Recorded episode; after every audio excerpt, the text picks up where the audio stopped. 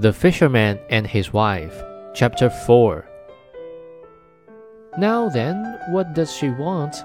said the flounder. Oh, said the man, half frightened. She wants to live in a large stone castle. Go home with you. She is already standing before the door, said the flounder.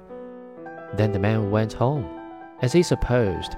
But when he got there, there stood, in the place of the cottage, a great castle of stone, but his wife was standing on the steps, about to go in.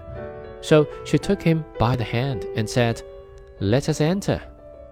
With that, he went in with her, and in the castle was a great hall with a marble pavement, and there were a great many servants, who led them through large doors, and the passages were decked with tapestry and the rooms with golden chairs and tables and crystal chandeliers hanging from the ceiling, and all the rooms had carpets, and the tables were covered with eatables and the best wine for anyone who wanted them.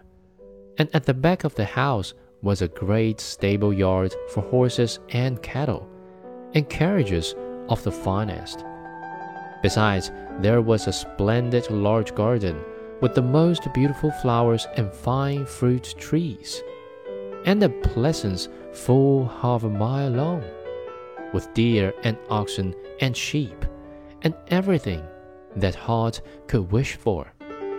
There, said the wife, is not this beautiful? Oh, yes, said the man. If it will only last, we can live in this fine castle and be very well contented. We will see about that said the wife.